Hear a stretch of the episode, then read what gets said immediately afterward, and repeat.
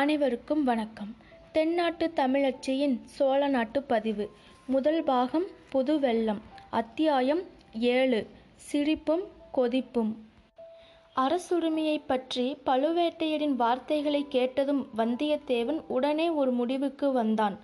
அரசுடைமையை பற்றி இவர்கள் என்ன பேசப் போகிறார்கள் இவர்கள் யார் பேசுவதற்கு இந்த கூட்டத்தில் நடக்கப் போவதை அறிந்து கொண்டே தீர வேண்டும் இங்கேயே உட்கார வேண்டியதுதான் இதை காட்டிலும் வசதியான இடம் வேறு கிடையாது ஆழ்வார்க்கடியான் எப்படியாவது போகட்டும் அவனை பற்றி நமக்கு என்ன கவலை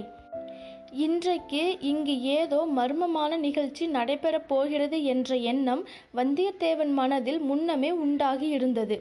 ஆழ்வார்க்கடியானின் விபரீதமான பொருள் தரும் வார்த்தைகள் கோட்டை வாசற் காவலர்களின் துடுக்கான நடத்தை சம்புவரையனின் அரைமனதான வரவேற்பு வெறியாட்டம் ஆடிய சன்னதக்காரனின் ஆவேச மொழிகள் இவையெல்லாம் அவனுக்கு ஏதேதோ சந்தேகங்களை உண்டாக்கி இருந்தன அந்த எல்லாம் நீக்கிக் கொள்ளவும் உண்மையை அறிந்து கொள்ளவும் இதோ ஒரு சந்தர்ப்பம் தெய்வாதீனமாக கிடைத்திருக்கிறது அதை ஏன் நழுவ விட வேண்டும் ஆகா தன்னுடைய உயிருக்குயிரான நண்பன் என்று கருதி வந்த கந்தமாறன் கூட தன்னிடம் உண்மையை சொல்லவில்லை தன்னை தூங்க வைத்துவிட்டு இந்த ரகசிய நள்ளிரவு கூட்டத்திற்கு வந்திருக்கிறான் அவனை நாளைக்கு ஒரு கை பார்க்க வேண்டியதுதான் இதற்குள் கீழே பழுவேட்டையர் பேசத் தொடங்கிவிட்டார் வந்தியத்தேவன் காது கொடுத்து கவனமாக கேட்கலானான் உங்களுக்கெல்லாம் மிக முக்கியமான ஒரு செய்தியை அறிவிக்கவே நான் வந்திருக்கிறேன்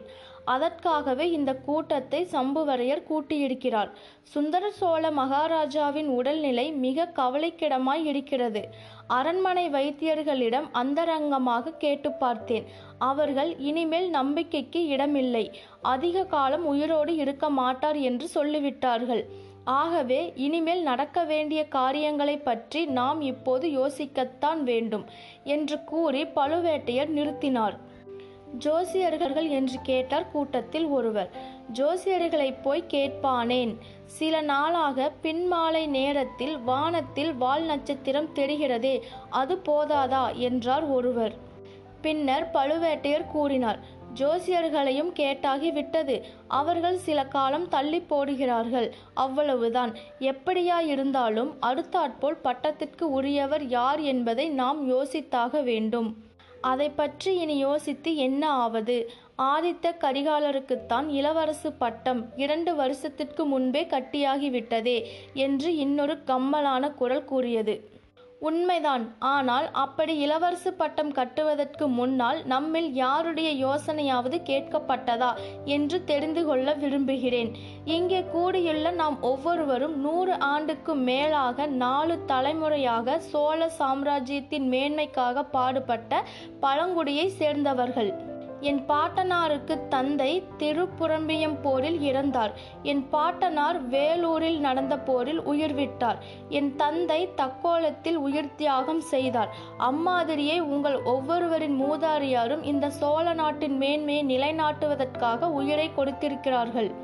நம் ஒவ்வொருவருடைய குடும்பத்திலும் இளம் பிள்ளைகள் யுத்தகலத்தில் செத்திருக்கிறார்கள் இன்றைக்கும் ஈழ நாட்டில் நம்முடைய குலத்தையும் குடும்பத்தையும் சேர்ந்த பிள்ளைகள் போர் செய்து வருகிறார்கள் ஆனால் அடுத்தபடியாக பட்டத்துக்கு வரவேண்டியவர் யார் என்பது பற்றி தீர்மானிப்பதில் நம்முடைய அபிப்பிராயத்தை மகாராஜா கேட்கவில்லை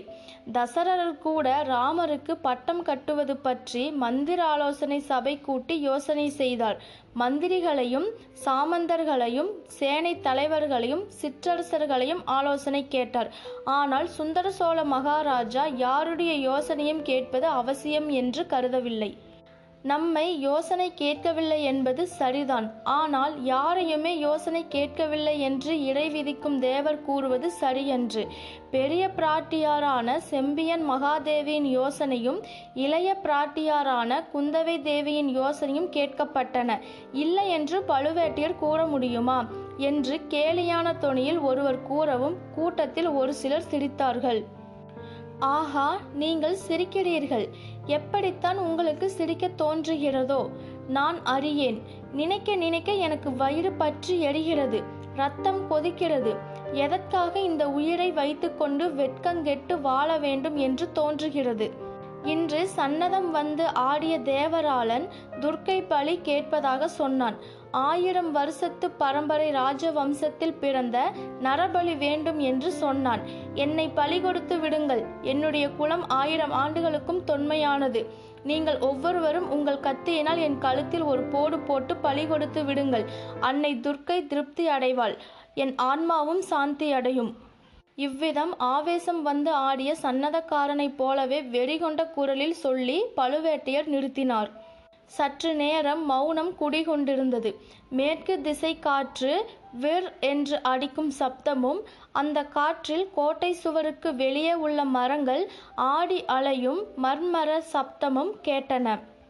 ஏதோ தெரியாதனமாக பேசிவிட்ட பரிகாச பேச்சையும் அதனால் விளைந்த சிரிப்பையும் பழுவூர் மன்னர் பொறுத்தருள வேண்டும் தாங்கள் எங்களுடைய இணையில்லா தலைவர் தாங்கள் இட்ட கட்டளையை நிறைவேற்ற இங்குள்ளவர் அனைவரும் சித்தமாயிருக்கிறோம் தாங்கள் காட்டிய வழியில் நடக்கிறோம் தயவு செய்து மன்னித்து கொள்ள வேண்டும் என்று சம்புவரையர் உணர்ச்சியுடனே கூறினார் நானும் கொஞ்சம் பொறுமை இழந்து விட்டேன் அதற்காக நீங்கள் என்னை மன்னிக்க வேண்டும் ஒரு விஷயத்தை எண்ணி பாருங்கள் சரியாக இன்றைக்கு நூறு ஆண்டுகளுக்கு முன்னால் விஜயாலய சோழர் முத்தரையர்களை முறியடித்து தஞ்சாவூரை கைப்பற்றினார் திருப்புரம்பியம் போரில் பல்லவ சைனத்திற்கு துணையாக நின்று மதுரை பாண்டியரின் படையை நிர்மூலமாக்கினார் அது முதலாவது சோழ நாளுக்கு நாள் பெருகி விஸ்தரித்து வந்திருக்கிறது காவேரி நதிக்கு கரையெடுத்த கரிகால் வளவர் காலத்திலே கூட சோழ இவ்வளவு மனோகன்னதத்தை அடைந்தது கிடையாது இன்றைக்கு தெற்கே குமரி முனையிலிருந்து வடக்கே துங்கபத்திரை கிருஷ்ணை வரையில் சோழ சாம்ராஜ்யம் பறந்து விரிந்து கிடக்கிறது பாண்டிய நாடு நாஞ்சில் நாடு யாருக்கும் இதுவரையில் வணங்காத சேர நாடு தொண்டை மண்டலம் பாகி நாடு கங்கப்பாடி நுதுளம்பாடி வைதும்பர் நாடு சீட்புலி நாடு பெரும்பானப்பாடி பொன்னி நதி உற்பத்தியாகும் குடகு நாடு ஆகிய இத்தனை நாடுகளும் சோழ சாம்ராஜ்யத்திற்கு அடங்கி கப்பம் செலுத்தி வருகின்றன இவ்வளவு நாடுகளிலும் நம் சோழ நாட்டு புலிக்கொடி பறக்கிறது தெற்கே ஈழமும் வடக்கே இரட்டை மண்டலமும் வேங்கியும் கூட இதற்குள் நமக்கு பணிந்திருக்க வேண்டும் அப்படி பணியாததற்கு காரணங்களை நான் சொல்ல வேண்டியதில்லை அவைகள் எல்லாம் உங்களுக்கே தெரிந்ததுதான் ஆம் எல்லோருக்கும் தெரியும் ஈழமும் இரட்டைப்பாடியும் வேங்கியும் கலிங்கமும் பணியாததற்கு இரண்டு காரணங்கள் உண்டு ஒரு காரணம் வடதிசை மாதண்ட நாயக்கராகிய இளவரசர் ஆதித்ய கரிகாலர் இன்னொரு காரணம் தென்திசை படைத்தலைவரான அவருடைய தம்பி அருள்மொழிவர்மர் மலவரையர் கூறும் காரணத்தை நான் ஒப்புக்கொள்கிறேன் சென்ற நூறாண்டு காலமாக இந்த சோழ நாட்டில் சேனாதிபதி நியமிக்கும் மரபு வேறாயிருந்தது பல யுத்தங்களில் ஈடுபட்டு அனுபவம் பெற்ற வீராதி வீரர்களையே படைத்தலைவர்களையும் மாதண்ட நாயக்கர்களாகவும் நியமிப்பார்கள் ஆனால் இப்போது நடந்திருப்பது என்ன மூத்த இளவரசர் வடதிசை சேனையின் சேனாதிபதி அவர் என்ன செய்கிறார் இரட்டை மண்டலத்தின் மீதும் வேங்கை நாடு மீதும் படையெடுத்து போகவில்லை காஞ்சிபுரத்தில் உட்கார்ந்து கொண்டு பொன் மாளிகை கட்டி கொண்டிருக்கிறார் வீர பெருங்குடியில் பிறந்த வீராதி வீரர்களாகிய உங்களை கேட்கிறேன் இதற்கு முன்னால் தமிழகத்தில் எந்த மன்னராவது தாம் வசிப்பதற்கு பொன்னால் மாளிகை கட்டியதுண்டா உலகமெங்கும் புகழ் பரப்பி இப்போது கைலாச வாசியாயிருக்கும் மதுரையும் ஈழமும் கொண்ட பராந்துங்க சக்கரவர்த்தி கூட தாம் வசிப்பதற்கு பொன் மாளிகை கட்டிக்கொள்ளவில்லை தில்லை சிற்றம்பலத்திற்குத்தான் பொன்கூரை வேந்தார் ஆனால் இளவரசர் ஆதித்ய கரிகாலர் தாம் வசிப்பதற்கு காஞ்சிபுரத்தில் பொன் மாளிகை கட்டுகிறார் பல்லவ சக்கரவர்த்திகள் தலைமுறை தலைமுறையாக வாழ்ந்து ராஜ்ய பாரம் புரிந்த அரண்மனைகள் இவருடைய அந்தஸ்திற்கு போதவில்லையாம்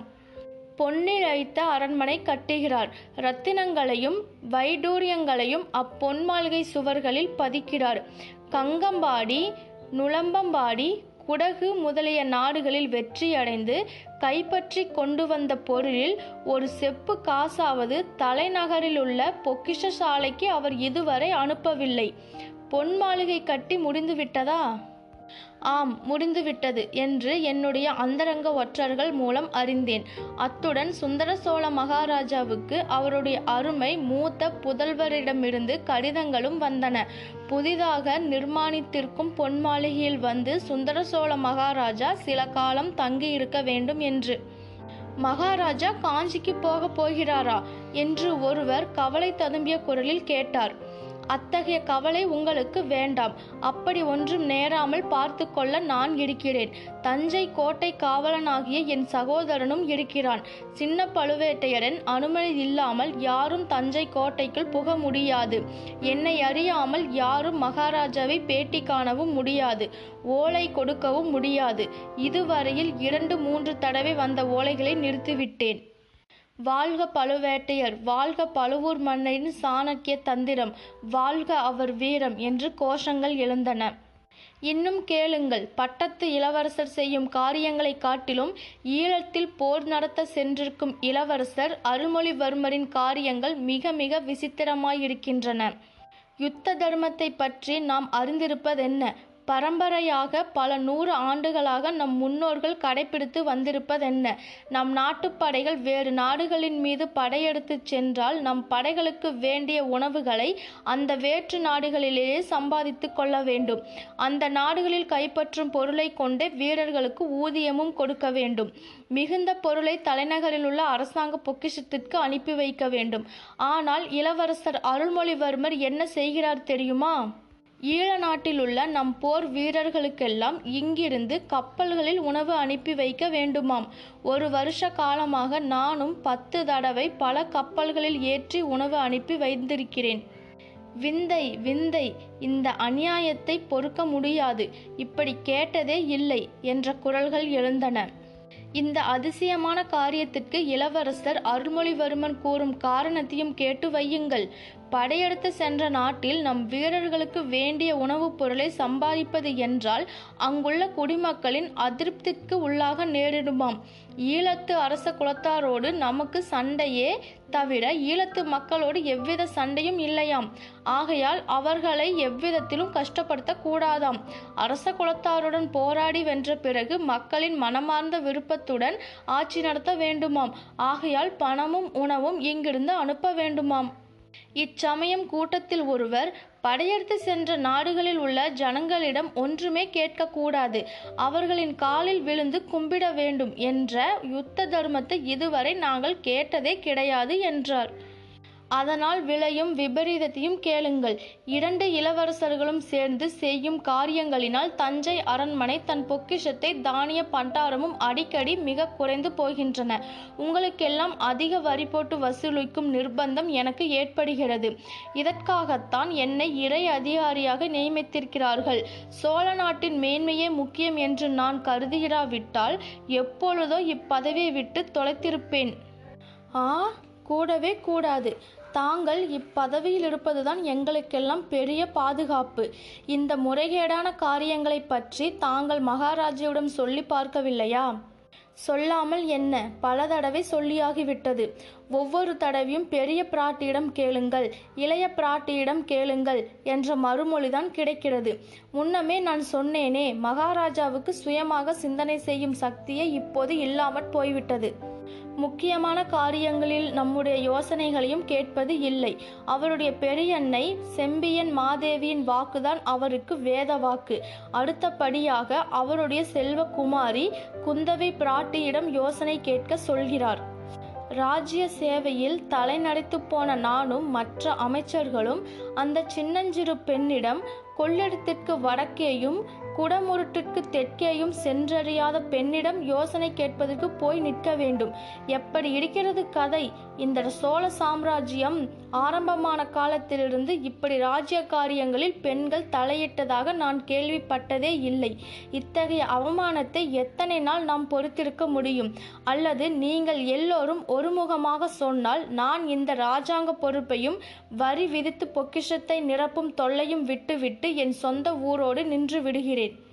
கூடாது கூடாது பழுவூர் தேவர் அப்படி எங்களை கை விட்டுவிடக் கூடாது அரும்பாடுபட்டு ஆயிரம் ஆயிரம் வீரர்கள் நாலு தலைமுறைகளாக தங்கள் இரத்தத்தை சிந்தி ஸ்தாம்பித்த சோழ சாம்ராஜ்யம் ஒரு நொடியில் சின்னாய் பின்னமாய் போய்விடும் என்றார் சம்புவரையர் அப்படியானால் இந்த நிலைமையில் என்ன செய்வது என்று நீங்கள்தான் எனக்கு யோசனை சொல்ல வேண்டும் அள்ளி ராஜ்யத்தை விட கேவலமாகிவிட்ட இந்த பெண்ணரசுக்கு பரிகாரம் என்ன என்று நீங்கள்தான் சொல்ல வேண்டும் என்றார் பழுவூர் மன்னர் இத்துடன் அத்தியாயம் ஏழு சிரிப்பும் கொதிப்பும் முற்றிற்று நன்றி